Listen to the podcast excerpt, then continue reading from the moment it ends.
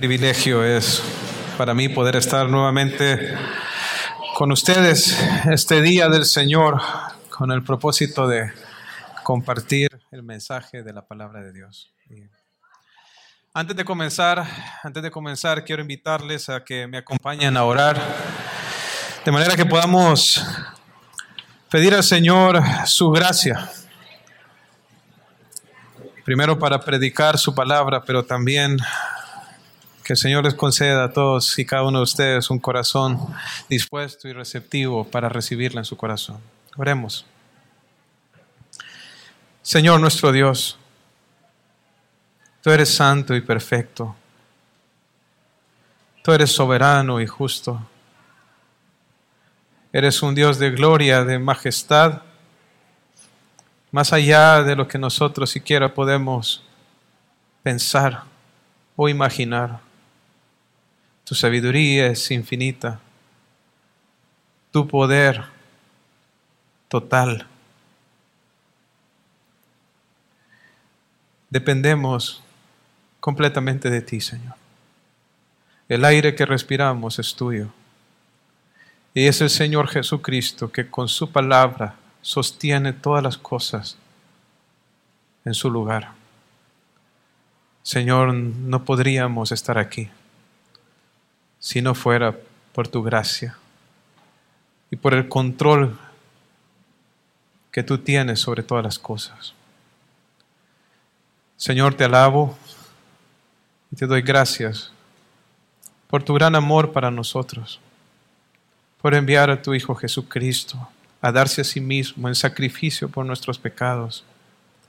Gracias porque con su sangre hizo expiación para que nosotros tuviésemos entrada acceso con confianza a tu, a tu presencia, reconciliación, perdón de pecados, vida eterna, herencia en los cielos. Padre, gracias porque nos has dado el Espíritu Santo como la garantía de que recibiremos esa herencia en el día de la manifestación de nuestro Señor Jesucristo. Pero gracias también porque nos has dado tu Espíritu para guiarnos a toda verdad. Es Él quien nos instruye, es Él quien nos ilumina. Yo ruego que tu Espíritu actúe en el corazón de cada uno de mis hermanos que están congregados aquí esta mañana y ruego que tu Espíritu pueda iluminar su entendimiento y transformar su corazón por medio de tu poderosa palabra, oh Dios. Y a mí concédeme, Señor, el denuedo para exponer con claridad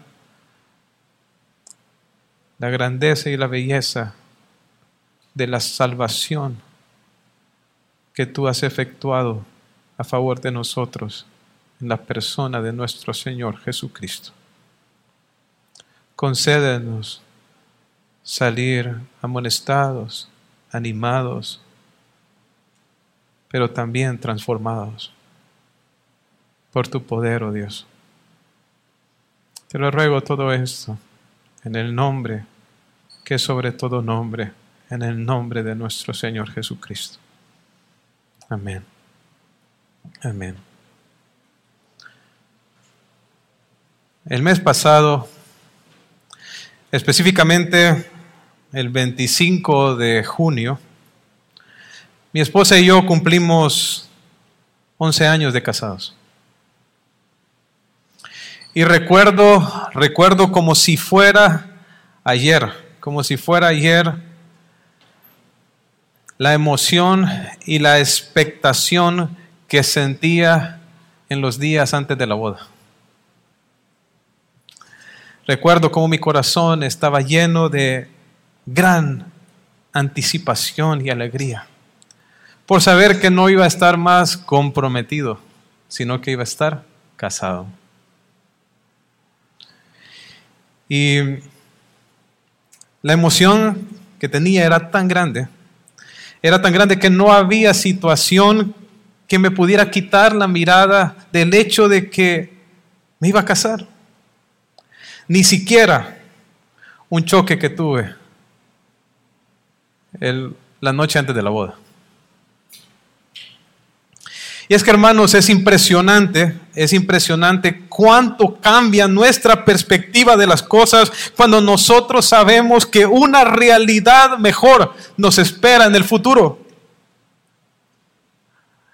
Y este ejemplo que yo les acabo de dar realmente palidece y es minúsculo en comparación de la grandeza, la magnitud y la gloria de la herencia que nos está reservado a nosotros en los cielos.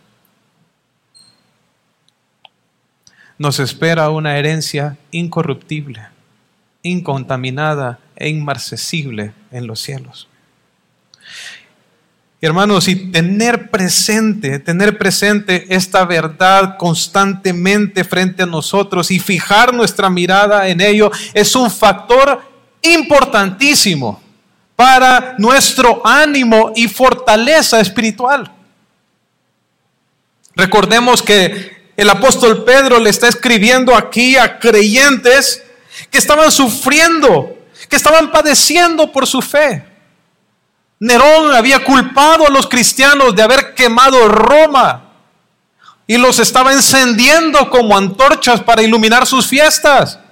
Eran hermanos que estaban siendo perseguidos y estaban siendo presionados por el calor de gran aflicción. Estaban atravesando una intensa dificultad.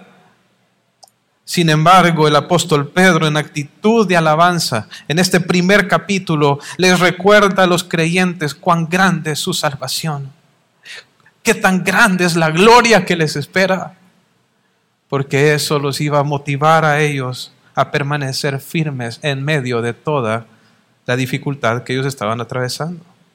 Y como vimos anteriormente, el apóstol Pedro les, les, les menciona todas las implicaciones que trae consigo para ellos el hecho de que son salvos, de que tienen esta salvación de parte de Dios. Por un lado, implica que ellos son el objeto de la misericordia de Dios.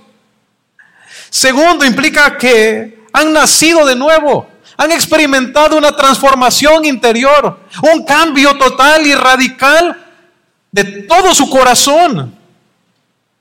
La salvación que ellos habían recibido implica que, que les esperaba en los cielos una herencia tan gloriosa que jamás experimentarían más la muerte, el pecado o el deterioro. También Pedro les habla que esta salvación no la pueden perder, que es segura, porque el poder de Dios es quien la sostiene. Y no solamente el Señor sostiene la, la herencia, sino que también sostiene al creyente para que pueda recibir esa herencia. Y también esta salvación, esta salvación implica que cada creyente posee una fe inquebrantable que se perfecciona a través de las pruebas y le conduce a amar a Jesucristo. Ahora, continuando con esta línea de pensamiento, el apóstol Pedro nos presenta en el texto que vamos a estar abordando el día de hoy otro aspecto adicional con respecto a la grandeza de nuestra salvación. Un aspecto adicional con respecto a la maravilla de nuestra salvación. ¿Y cuál es este aspecto adicional? Pues tiene que ver con el privilegio que tenemos nosotros de poseer esta salvación. ¿A qué me refiero? Si es que la salvación es un privilegio, ¿no es así? ¿A qué me refiero con el hecho de que, de que, de que el privilegio es un aspecto de la grandeza de nuestra salvación. Pues como vamos a ver a lo largo de este estudio esta mañana, vamos a ver que no todas las personas, hermanos, en la historia de la redención han tenido los mismos privilegios. No todos. Y para ilustrárselos, quisiera mencionarles las palabras del Señor Jesucristo, que dijo en una ocasión a sus discípulos, les dijo el Señor Jesucristo lo siguiente. Pero bienaventurados vuestros ojos porque ven y vuestros oídos porque oyen, porque de cierto os digo que muchos profetas y justos desearon ver lo que veis y no lo vieron, y oír lo que oís y no lo oyeron. O sea, Hermanos, escuchen lo que el Señor Jesucristo le está diciendo a sus discípulos. Les está diciendo, bienaventurados vuestros ojos.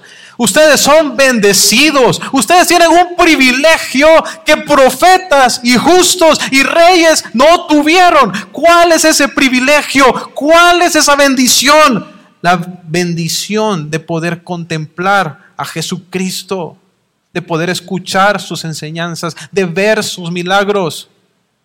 En otras palabras, el Señor Jesucristo claramente les está mostrando que esta bendición que los discípulos estaban experimentando en este momento era una bendición que los profetas no experimentaron. Y de hecho es de eso es lo que nos va a hablar Pedro en este texto que vamos a estar desarrollando el día de hoy. Nos va a mostrar que nosotros también, igual, de igual manera, así como los discípulos, gozamos de un privilegio superior al que tuvieron los profetas del Antiguo Testamento. Y eso habla acerca de la grandeza y la gloria de nuestra salvación y es un motivo para que nosotros nos gocemos y también es un motivo de ánimo y de fortaleza, especialmente en las dificultades y sufrimientos que nosotros atravesamos en esta vida. Así que pensando en eso, quiero invitarles a abrir sus Biblias e ir a Primera de Pedro, Primera de Pedro capítulo 1, versículo 10. Primera de Pedro capítulo 1, versículo 10. Vamos a leer de una el texto que vamos a estar estudiando hoy, hermanos, que es del 10 al 12. Primera de Pedro 1, del 10 al 12. Dice así, los profetas que profetizaron de la gracia destinada a vosotros, inquirieron y diligentemente indagaron acerca de esta salvación escudriñando qué persona y qué tiempo indicaba el Espíritu de Cristo que estaba en ellos, el cual anunciaba de antemano los sufrimientos de Cristo y las glorias que vendrían tras ellos. A estos se les reveló que no para sí mismos, sino para nosotros, administraban las cosas que ahora os son anunciadas por los que os han predicado el Evangelio por el Espíritu Santo enviado del cielo, cosas en las cuales anhelan mirar los ángeles. Pero nos dice en esta sección que nuestra salvación fue profetizada por los profetas del Antiguo Testamento. Noten cómo comienza el versículo 10. Dicen los profetas que profetizaron de la gracia destinada a vosotros.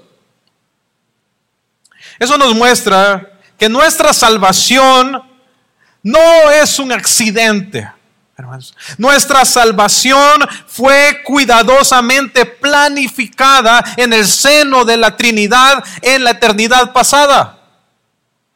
Nuestra salvación, nuestra salvación fue preparada por Dios antes de fundar el mundo. Y Él se encargó de anunciar anticipadamente esa salvación que Él había preparado para nosotros por medio de los profetas.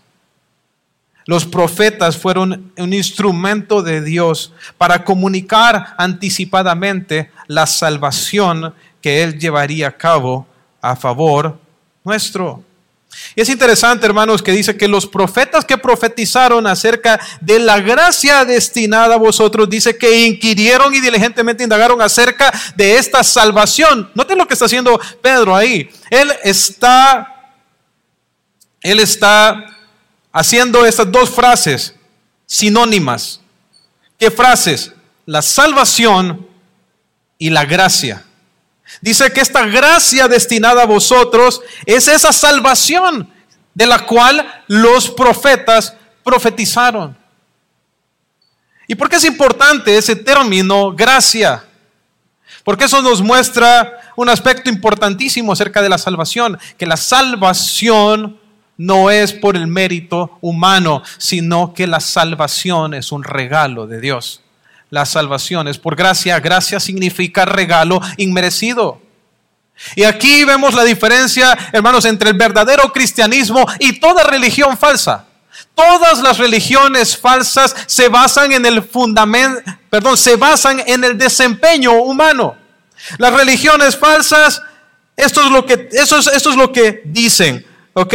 Es, haz esto, haz aquello, y Dios te recibirá, y Dios te perdonará, y podrás ir al cielo.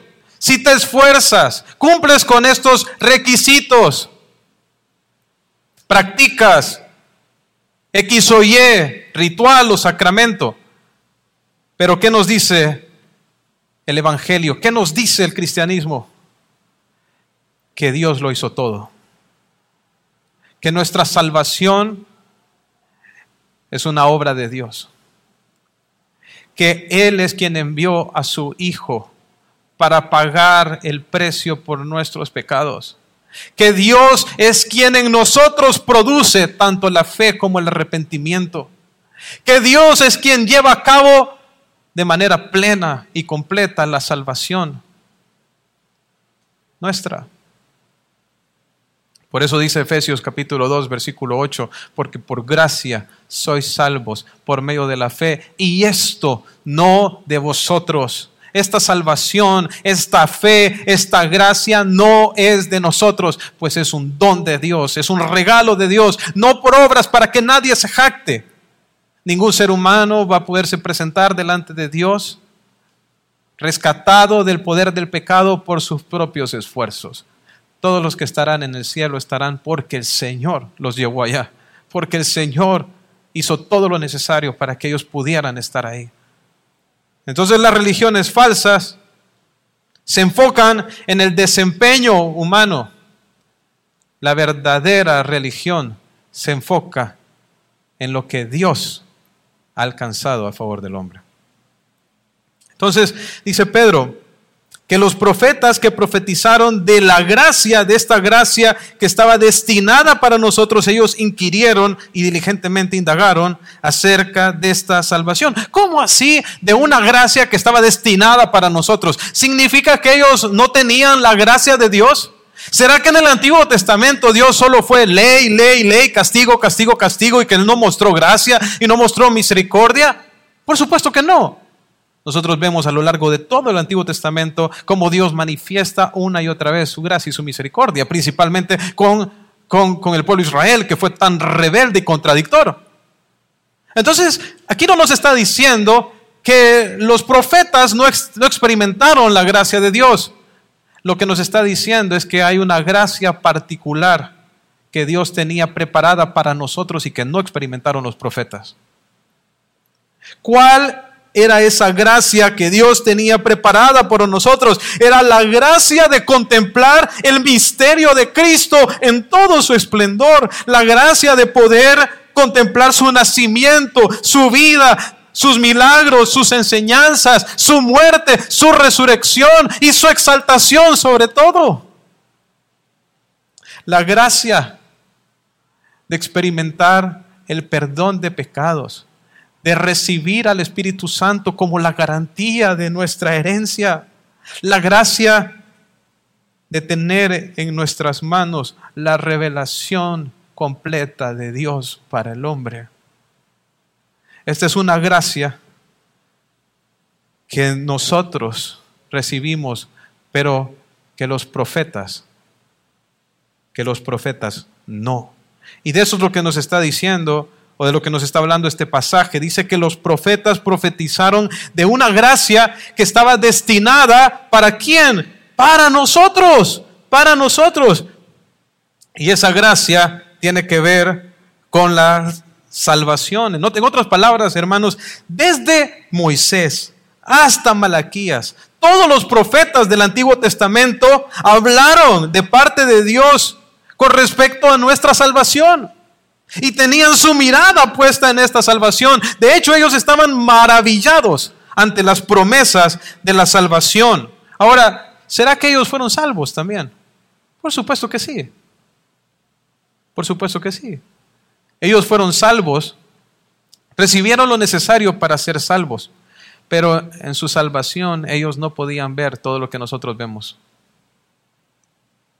Ellos, los profetas, recibieron anticipadamente la revelación de Jesucristo, pero ellos no miraban todo el cuadro.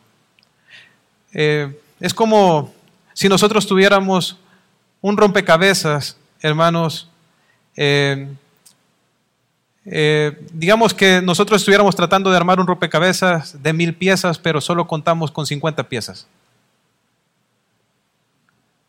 ¿Se pueden imaginar? Tratar de poder saber y entender dónde está cada pieza. En cierta medida eso era lo que tenían los profetas del Antiguo Testamento. O sea, los profetas del Antiguo Testamento sabían, por ejemplo, dónde iban a ser el Mesías.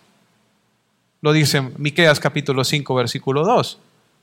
Los, los profetas sabían que el Mesías iba a ser Dios hecho hombre, basado en lo que vemos en Isaías capítulo 7, versículo 14, que la Virgen concebirá y dará a luz un hijo y llamará su nombre Manuel. ¿Y qué significa Manuel?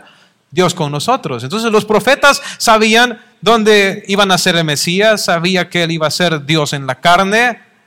Ellos, ellos sabían los sufrimientos que iba a atravesar, pero había mucho que no sabían. Ellos no tenían un entendimiento completo de todo lo que involucraba la vida, la, vida, la muerte, la resurrección. Y los frutos de esta obra, de esta obra de salvación del Señor Jesucristo. Ellos solo tenían algunas de las piezas. Sin embargo, es bien interesante que ellos se dedicaron a inquirir y a diligentemente indagar con respecto a esta salvación.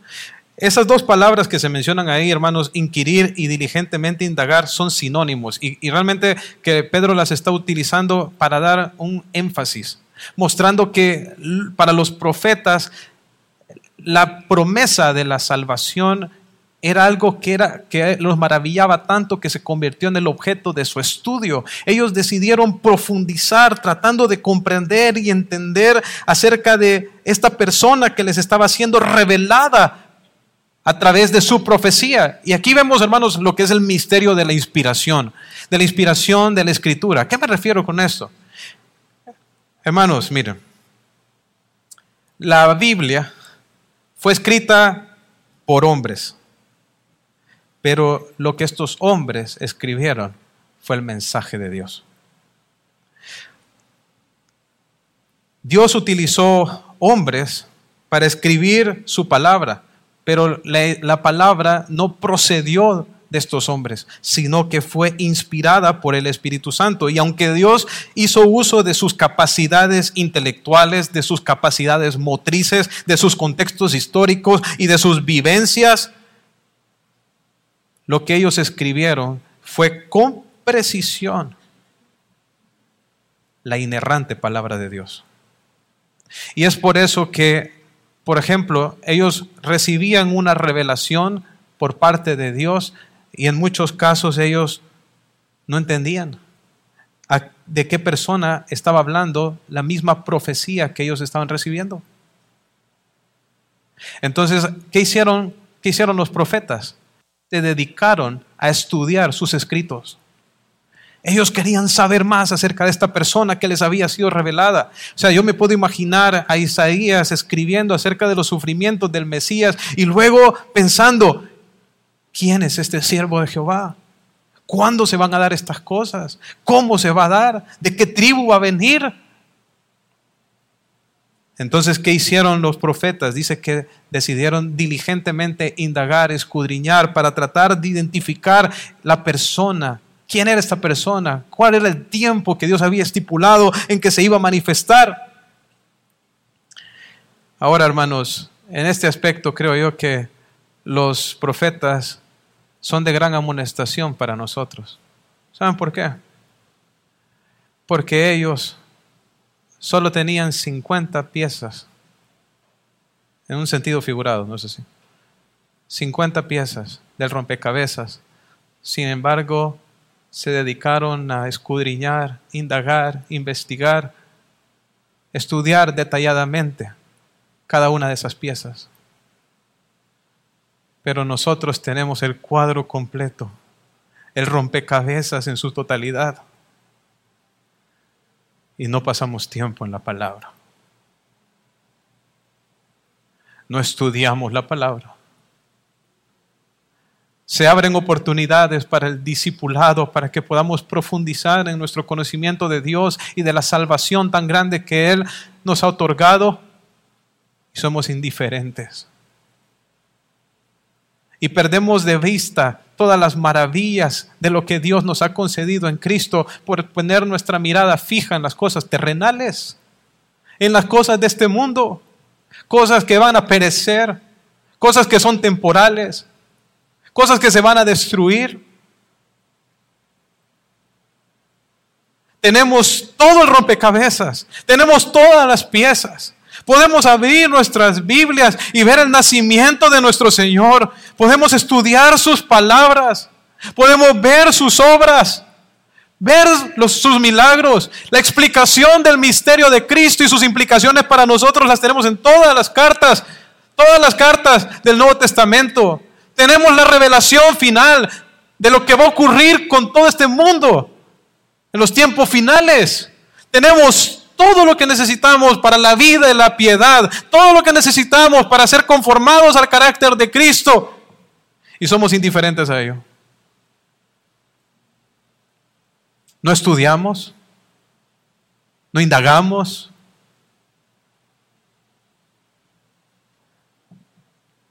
y perdemos de vista la grandeza de la salvación, las riquezas de poder entender todo lo que Cristo es y lo que ha llevado a cabo a nuestro favor. Ahora, hermanos, los profetas nos dan aquí entonces una lección, una lección de cómo ellos eh, anhelaban tanto, anhelaban tanto entender esta salvación, que ellos se dedicaron, se dedicaron a ella y, tenían una, una, actitud de gran, de gran expectación de cuándo esta salvación se iba a llevar a cabo. Y quiero compartirles el ejemplo de una persona que creo yo que ilustra hermosamente esta verdad. Esta persona. Es Simeón. Y podríamos decir que Simeón es uno de esos últimos profetas del Antiguo Testamento. Ahora, solo que a él lo encontramos en el Nuevo Testamento. O sea, ¿cómo así? ¿Por qué?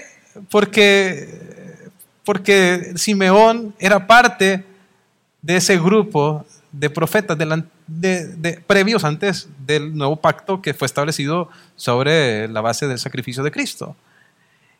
Simeón eh, fue un hombre de Dios que estaba allí en Jerusalén el día en que María y José llegaron a presentar a Jesús. Y quiero que vean, quiero que vean en, en su ejemplo cómo era que los profetas en el Antiguo Testamento anhelaban profundamente poder ver la salvación. Miren Lucas capítulo 2, versículo 25. Lucas capítulo 2, versículo 25. Dice lo siguiente. Y he aquí, dice, había en Jerusalén un hombre llamado Simeón. Y este hombre,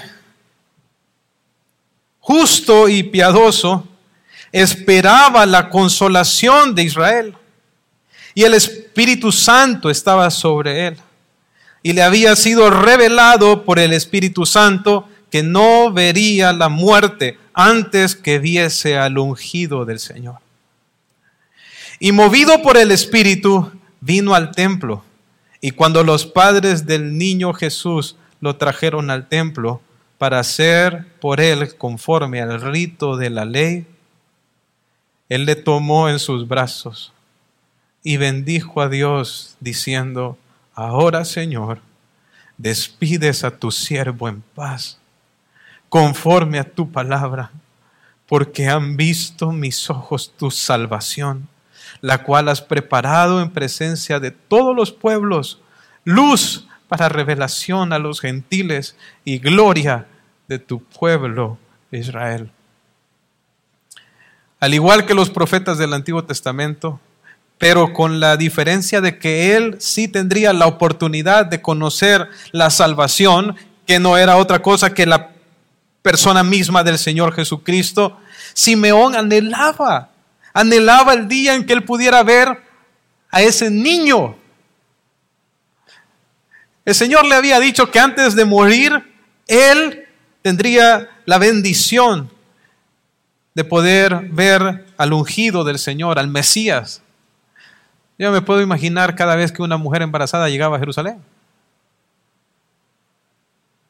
En particular, si era de la tribu de Judá, de la descendencia de David y procedía de Belén. Por eso, hermanos, es triste que cuando el Señor Jesucristo vino, nadie lo recibió en Belén, porque ya estaba profetizado de que él iba a nacer ahí. Ahora, Simeón anhelaba, anhelaba fervientemente el cumplimiento de esta promesa que Dios le había hecho. Y dice que movido por el Espíritu Santo vino al templo justo en el mismo momento en que los padres del Señor Jesús habían llegado con el bebé para hacer lo que era conforme al rito de la ley. Y dice que vino Simeón y tomó al Señor Jesús en sus brazos. ¡Wow! Hermanos. Y bendijo a Dios y dijo, Señor, ya me despides en paz, porque han visto mis ojos tu salvación. Tu salvación. Porque a través del, del Jesucristo es que vendría la salvación. ¿La salvación para quién? Para todos los pueblos. Esta es la salvación que Dios estaba preparando delante de todos los pueblos. Luz de revelación a los gentiles. Es la luz para nosotros. Él iba a traer la salvación para nosotros que no éramos parte del pueblo de Israel y, era la gloria del pueblo de Israel porque la razón por la cual Dios había preservado a Israel a lo largo de toda su historia de rebelión era porque ellos iban a ser el instrumento por el cual Dios traería al prometido, al Mesías, al enviado para ser el Salvador del mundo. Ahora, Simeón lo pudo tener en sus brazos. Sin embargo, los profetas que profetizaron con respecto a Jesucristo no lo pudieron hacer. No lo pudieron hacer. Y nosotros podríamos pensar, ah, sí, bueno, nosotros nos hubiera encantado también estar ahí con el tener al niño en nuestros brazos y de pronto podríamos pensar que lo que Simeón experimentó de alguna manera lo que Simeón experimentó de alguna manera es superior a lo que nosotros experimentamos hoy en día, pero no es así. Porque Simeón nunca experimentó lo que es tener a Cristo morando en su corazón por medio del Espíritu Santo, como nosotros lo tenemos. Dice la Biblia que el Espíritu Santo estaba sobre él, pero como, como pero ningún santo del, del Antiguo Testamento experimentó Ningún santo del Antiguo Testamento experimentó tener al Espíritu Santo en él, haciendo morada en él como lo ocurre en nosotros.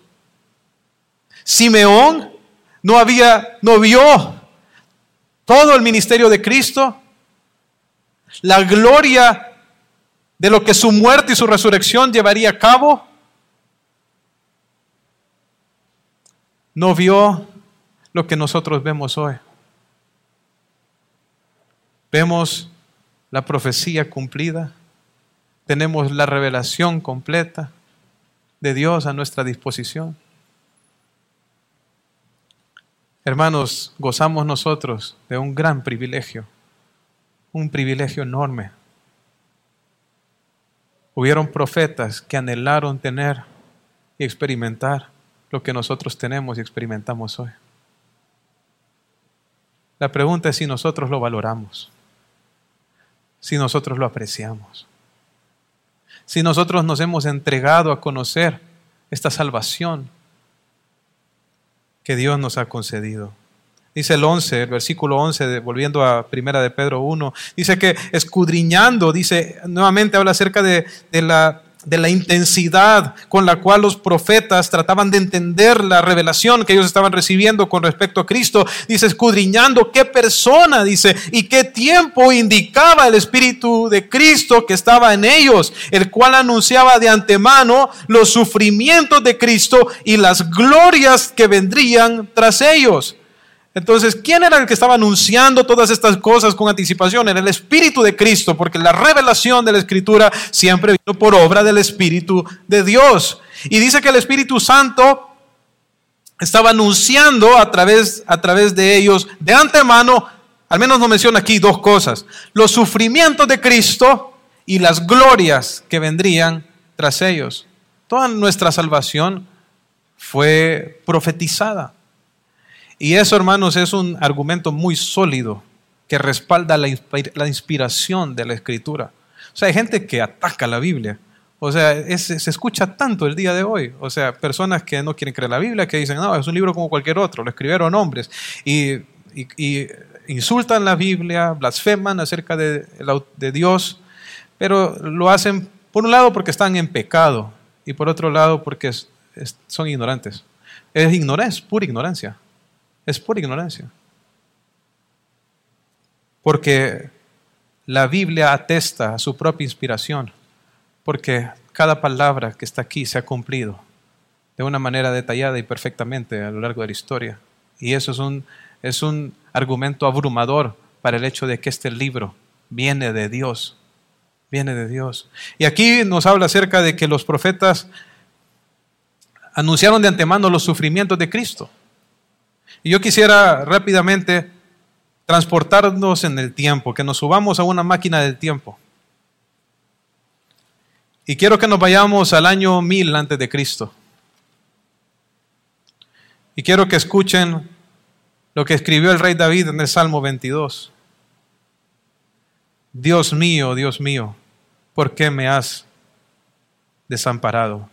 ¿Por qué estás tan lejos de mi salvación y de las palabras de mi clamor?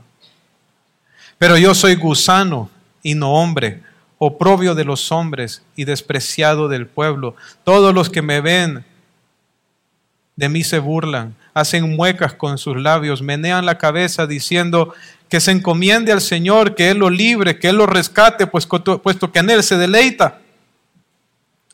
No estés lejos de mí porque la angustia está cerca, pues no hay nadie que ayude. Muchos toros me han rodeado, toros fuertes de Bazán me han cercado, ávidos abren su boca contra mí como león que despedaza y ruge. Soy derramado como agua y todos mis huesos están descoyuntados. Mi corazón es como cera, se derrite en medio de mis entrañas. Como un tiesto se ha secado mi vigor y la lengua se me pega en el paladar. Me has puesto en el polvo de la tierra me ha cercado cuadrilla de malhechores, me han perforado las manos y los pies, puedo contar todos mis huesos, ellos me miran, me observan, se reparten entre sí mis vestidos y sobre mi ropa echan suertes. Mil años antes. Ni siquiera se había inventado la crucifixión. Y aquí el rey David, que nunca fue crucificado, está hablando de uno que sí lo sería. En primera persona, me horadaron las manos y los pies. Se repartieron entre sí mis vestidos. Ahora entremos a la máquina del tiempo y vayámonos 700 años antes de Cristo. Al libro de Isaías, en el capítulo 53. Versículo 4 dice, ciertamente Él llevó nuestras enfermedades y cargó con nuestros dolores. Con todo, nosotros lo tuvimos por azotado, por herido de, Dios y afligido, pero Él herido fue por nuestros por nuestras transgresiones, molido por nuestros pecados. El castigo de nuestra paz cayó sobre él y por sus llagas hemos sido curados. Todos nosotros nos descarriamos como ovejas, nos apartamos cada cual por su camino, pero el Señor hizo que cayera sobre él el pecado de todos nosotros. Fue oprimido y afligido, pero no abrió su boca como cordero que es llevado al matadero y como oveja que ante sus trasquiladores permanece muda, él no abrió su boca. ¿Quién es ese? Se dispuso, dice el 9, con los impíos su sepultura, pero con los ricos fue en su muerte, aunque no había hecho violencia ni hubo engaño en su boca. Habla acerca de que iba a morir entre los impíos, de que iba a ser enterrado en la tumba de un rico, que no había cometido violencia, que sería inocente, que no había engaño en su boca. Pero miren el 10, pero Jehová quiso quebrantarlo, sometiéndolo a padecimiento. Cuando él entregue su vida en ofrenda de expiación, verá su descendencia, o sea que resucitaría, prolongará sus días y la voluntad del Señor será en su mano prosperada. 700 años antes de Cristo. Tanto los sufrimientos como las glorias de nuestra salvación fueron profetizadas anticipadamente por medio de los profetas. Ahora, pero dice los sufrimientos, pero también habla acerca de las glorias. ¿Cuáles son las glorias? El Señor no iba a quedar en la tumba. Resucitaría de entre los muertos al tercer día. Y por su muerte y su resurrección comprarían nuestra libertad. Recibiríamos nosotros el perdón de pecados. Las naciones serían llamadas a la mesa para compartir junto con Abraham, Isaac y Jacob. Esta es la gloria del Evangelio, la gloria de nuestra salvación, que el Señor Jesucristo sería victorioso y con su victoria traería redención, perdón y salvación a todas las naciones, a gente de toda tribu, lengua y nación. Que Él por gracia llamaría a la salvación aquellos que no eran pueblo, aquellos que estaban extraviados en su pecado. Isaías habló acerca de eso. Mucho. A Isaías incluso se le, se le llama el protoevangelio por tanta profecía que tiene ese libro con respecto a Jesucristo. Y hay mucho ahí, pero quisiera mencionar particularmente lo que dice Isaías 55, del 1 al 7 dice lo siguiente, a todos los sedientos, venid a las aguas, y los que no tienen dinero, venid, comprad y comed. ¿Cómo así? ¿Cómo voy a poder comprar sin dinero? Venid, comprar sin dinero y sin precio vino y leche. ¿Ocupo vino y leche?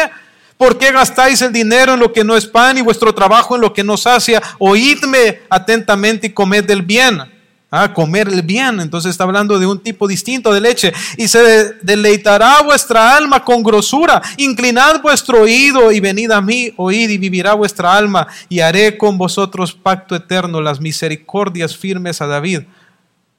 Está hablando el Señor acerca de, está dando un llamado a las personas a venir a experimentar su gracia, alimentarse del bien y noten a través de quién va a ser esto. Dice el versículo 4, he aquí yo lo di por testigo a los pueblos, está hablando acerca del Mesías, por jefe y por maestro a las naciones. He aquí llamarás a gente que no conociste, esos somos nosotros, porque Él sería el maestro a las naciones. Y gentes que no te conocieron correrán a ti por causa de Jehová tu Dios, el Santo de Israel que te ha honrado. Eso es lo que Dios iba a hacer con su Hijo y lo iba a honrar. Busca, buscad a Jehová mientras puede ser hallado, llamadle en tanto que Él está cercano deje el impío su camino y el hombre inicuo sus pensamientos y vuélvase a Jehová, el cual tendrá de él misericordia y al Dios nuestro recuesará amplio en perdonar. De eso se trata, esa gracia que Dios iba a dar a través del Mesías, que él iba a llamar a gente de toda tribu, lengua y nación a poderse alimentar gratuitamente, a poder recibir el qué, el perdón de sus pecados, recibir el arrepentimiento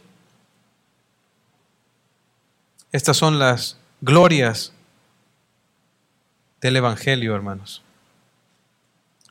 Ahora, ¿se pueden imaginar el ánimo que este mensaje traería a los creyentes a quienes Pedro les estaba hablando? Eran creyentes que estaban sufriendo por causa de Cristo, eran, sufriendo, eran creyentes que la estaban pasando mal, pero al, al leer estas palabras de Pedro, y recordar que su Señor también sufrió. Pero luego de su sufrimiento, ¿qué vino? Gloria. Y a nosotros los que en este tiempo sufrimos por causa de nuestra fe, ¿qué nos espera? Gloria, hermanos. Entre más aflicción, más gloria. Se lo dice, lo dice Pablo. Por tanto, dicen, no desmayamos, antes bien, aunque este nuestro hombre exterior se va desgastando el interior, no obstante se renueva día con día, porque esta leve tribulación momentánea produce en nosotros un cada vez más excelente y eterno peso de gloria. Como dice Pablo, esta, ¿cómo compara sus aflicciones como leves? Porque no se comparan con la gloria que ha de manifestarse en nosotros. Y él sabía que entre más sufría él por la causa de Cristo, mayor gloria, mayor peso de gloria añadía esto a su cuenta. Ahora bien, en el versículo 12, volviendo a Primera de Pedro 1, dice Pedro que a esto se les reveló nuevamente a los profetas que no para sí mismos, sino para nosotros administraban las cosas que ahora os son anunciados por los que les predicaron el Evangelio por el Espíritu Santo. O sea que los profetas del Antiguo Testamento recibieron la revelación de los sufrimientos que atravesaría el Mesías y las glorias que esto traería, pero también recibieron una revelación adicional, que ellos no podrían ver nada de eso. A ellos se les reveló que no era para ellos. Como leímos hace poco en la lectura en Hebreos capítulo 11, dice que ellos alcanzaron un buen testimonio mediante la fe, pero no recibieron lo prometido, proveyendo Dios una cosa mejor para nosotros. Hermanos, los profetas, piensen en Daniel, piensen en Moisés. Ellos no recibieron lo prometido, pero nosotros sí. Nosotros sí. Dios tenía preparado una gracia especial, superior para nosotros. Qué maravilla, hermanos. Qué maravilla. Eso es lo que está tratando de hacer Pedro con su audiencia, que los hermanos puedan contemplar la grandeza de su salvación, del privilegio que tienen ellos de ser salvos en esta época. Y dice aquí que los profetas administraban las cosas. ¿Saben? Esa palabra es diaconía. O sea, ¿qué eran los profetas? Eran ministros, eran siervos. ¿A quién estaban sirviendo los profetas? Nos estaban sirviendo a nosotros.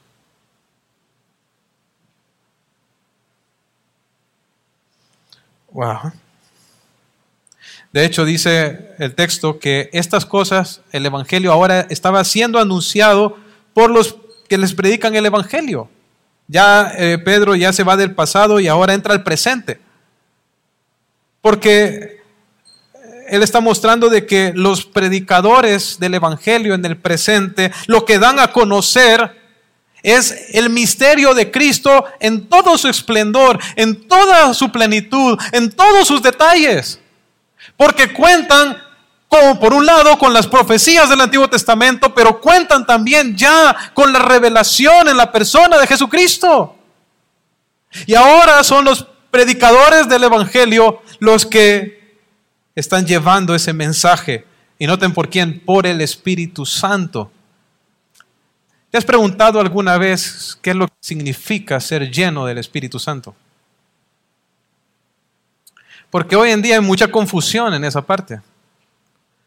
La gente cree que ser lleno del Espíritu Santo es ponerse a gritar sin control, a reír sin control, a convulsionar en el piso y hacer cualquier tipo de demencias. ¿Quieres saber qué es ser lleno del Espíritu? Ser lleno del Espíritu es anunciar a Cristo es anunciar el Evangelio, porque el Espíritu Santo nos fue dado para darnos poder para eso. Eso es lo que dice Hechos 1.8, y recibiréis poder cuando venga sobre vosotros el Espíritu Santo y me seréis testigos. Es el Espíritu Santo quien empodera la predicación del, del Evangelio. ¿Y quieres saber cómo se ve la llenura del Espíritu de manera particular en tu vida?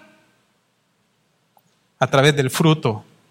Mas el fruto del Espíritu es amor, gozo, paz, paciencia, bondad, fe, mansedumbre, templanza.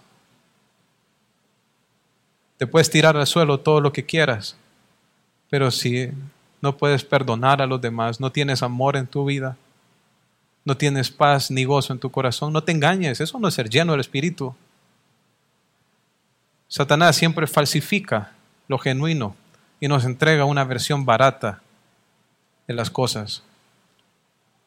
hay personas así. engañadas con respecto a la obra del Espíritu, pero si quieres saber qué hace una persona llena del Espíritu Santo, predica el Evangelio. Así como lo hicieron, así como lo hicieron los predicadores del Evangelio en el tiempo de Pedro y lo hacen hasta el día de hoy.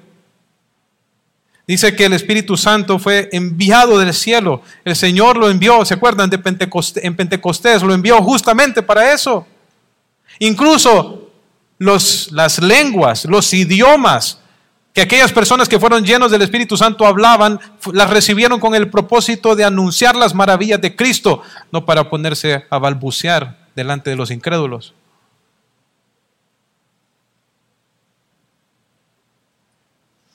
Ahora, entonces miren hermanos, qué tan hermosa y qué privilegio tenemos nosotros de tener una salvación que fue el tema al cual dedicaron su estudio los profetas, que fue el tema de la inspiración del Espíritu Santo, que fue el tema del testimonio de los apóstoles. ¡Qué maravilla! Pero Pedro no culmina ahí. Dice que esta salvación también es el tema de interés de los ángeles. Dice al final, dice, cosas en las cuales anhelan mirar los ángeles. Es los ángeles. Y es que, hermanos, lo que Pedro está diciendo aquí es que los ángeles están contemplando expectantemente la salvación que nosotros tenemos, la salvación que nosotros, que nosotros hemos recibido. Esa palabra que dice anhelan mirar, es literalmente es como ponerse de puntillas para tratar de captar y de poder ver algo. O sea, fuimos el otro día al mall y mi niño, el tercero, ¿verdad? Eh, estaba tratando de ver el primer piso, estábamos en el segundo y se puso en la baranda y estaba tratando de ver abajo, ¿verdad? Lo tuvimos que jalar porque no vaya a ser y se caiga. Entonces, esa es la misma idea que esta palabra comunica. Dice que los ángeles están así, atentos, queriendo ver lo que está pasando entre nosotros. ¿Por qué? Porque los ángeles son testigos, son testigos de todo lo que está pasando aquí. De hecho, lo dijo Pablo, lo, recuerdan cuando estudiamos Efesios. En Efesios capítulo 3, versículo 8, dice Pablo, a mí que soy menos que el más pequeño de todos los santos, me fue dada la gracia de anunciar entre los gentiles el evangelio de las inescrutables riquezas de Cristo. Entonces Pablo está hablando acerca de su ministerio de predicación. Pero miren cuál era el propósito. En el versículo 10, para que la multiforme sabiduría de Dios sea ahora dada a conocer por medio de la iglesia a los principados, potestades en los lugares celestiales. O sea, lo que está diciendo ahí el apóstol Pablo es que la salvación que ha sido predicada por los apóstoles y que es recibida por los creyentes y que se manifiesta en la iglesia está siendo un testimonio de la multiforme sabiduría de Dios para los ángeles. Los ángeles están observando lo que pasa aquí. Es probable que tengamos alguno, uno o algunos cuantos aquí en medio de nosotros. Los ángeles son testigos de lo que está y dice que ellos anhelan ver la salvación que nosotros, que nosotros tenemos. Ahora, ¿quiénes son los ángeles, hermanos? Los ángeles son estos seres majestuosos creados por Dios antes que el ser humano, tienen diferentes rangos y características. El término ángel significa mensajero, Em, porque eh, en cierta manera el, nombre eh, denota su labor, ¿verdad? Ellos son instrumentos de Dios para llevar mensajes. También los ángeles cumplen las órdenes de Dios, son sus ministros y le alaban y le exaltan constantemente delante del trono. O sea, hay diferentes clasificaciones, hay serafines, hay querubines, hay arcángeles, hay ángeles, están organizados en dominios, principados, potestades, forman los ejércitos celestiales, son poderosos en fortaleza, ejecutan. La palabra de Dios, obedecen a su precepto, como dice Salmo 103.20. Algunos se han revelado de forma humana, otros tienen apariencia de bestias, y hay mucho que podemos decir respecto a estos asombrosos seres, pero quiero volver y señalar en particular lo que Pedro nos está mostrando aquí nos está mostrando aquí. Dice Pedro que nuestra salvación es una cosa que los ángeles anhelan ver, anhelan ver. Y lo menciona en plural, ¿verdad? Son cosas, porque la salvación involucra muchas cosas.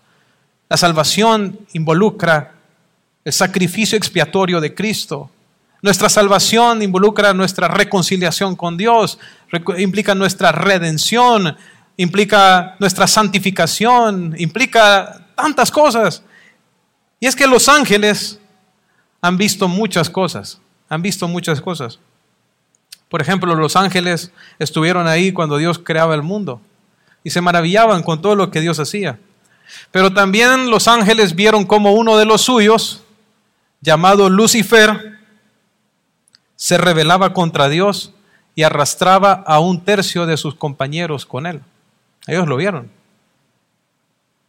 Luego vieron cómo Satanás, ex Lucifer, engañaba a Eva en el huerto y cómo los seres humanos caían en pecado. Y de pronto los ángeles pensaron que Dios iba a responder con los seres humanos como hizo con ellos. Porque en el caso de los ángeles, en el momento en que los ángeles pecaron, en el momento en que se halló pecado en ellos, fueron juzgados y condenados eternamente sin opción para perdón. De pronto cuando los ángeles estaban ahí viendo a Satanás tentar a la humanidad y a la humanidad caer en pecado, de pronto los ángeles pensaron que iba a ocurrir lo mismo con ellos, que iban a ser condenados, que iban a ser juzgados. Sin embargo, en el caso del ser humano, en lugar de condenarlos eternamente, el Señor los busca en el huerto y luego provee ropas, un sacrificio para cubrir su vergüenza.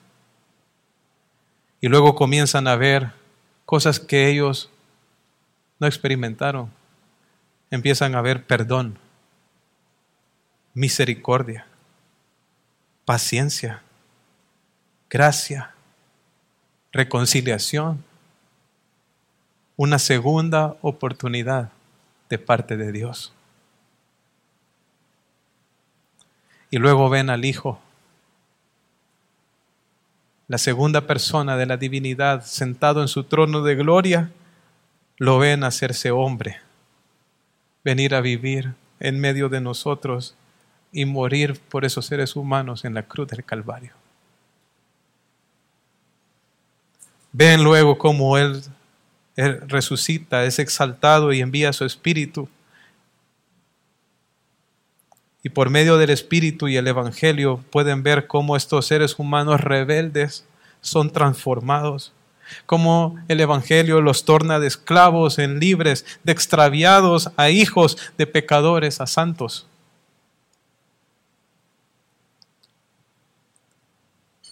Y lo que hacen los ángeles es ver con gran anhelo y atención aquello que ellos nunca experimentaron.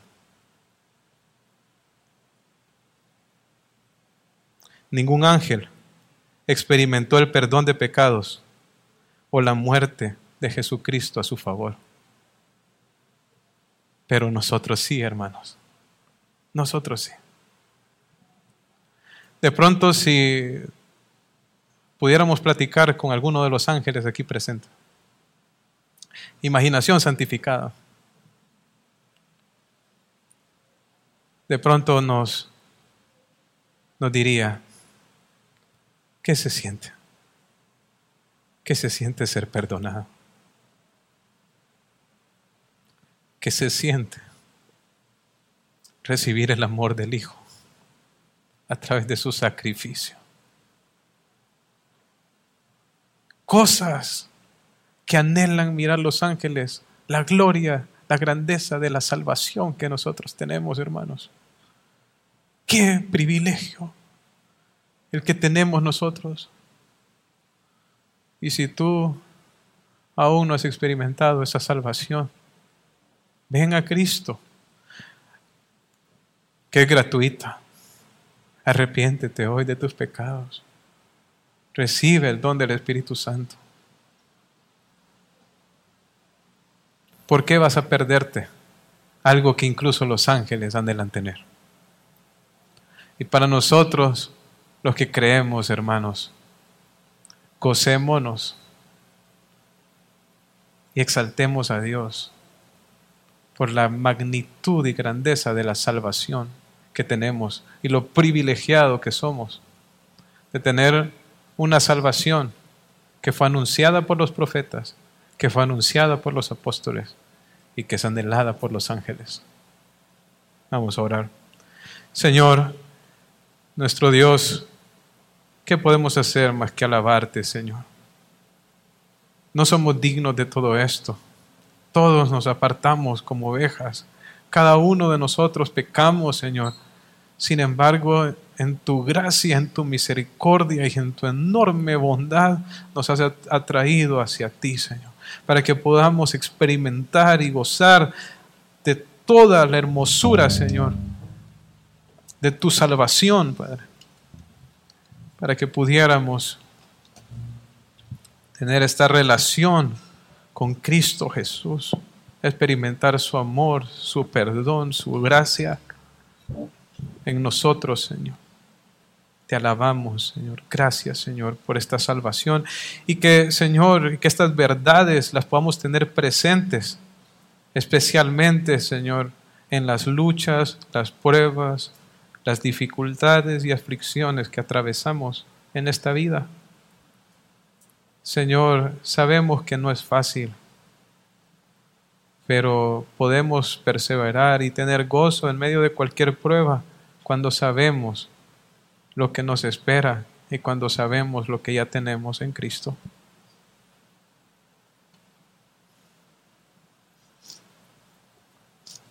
En el nombre de Jesús. Amén. Amén. Queremos saludar y dar una bienvenida.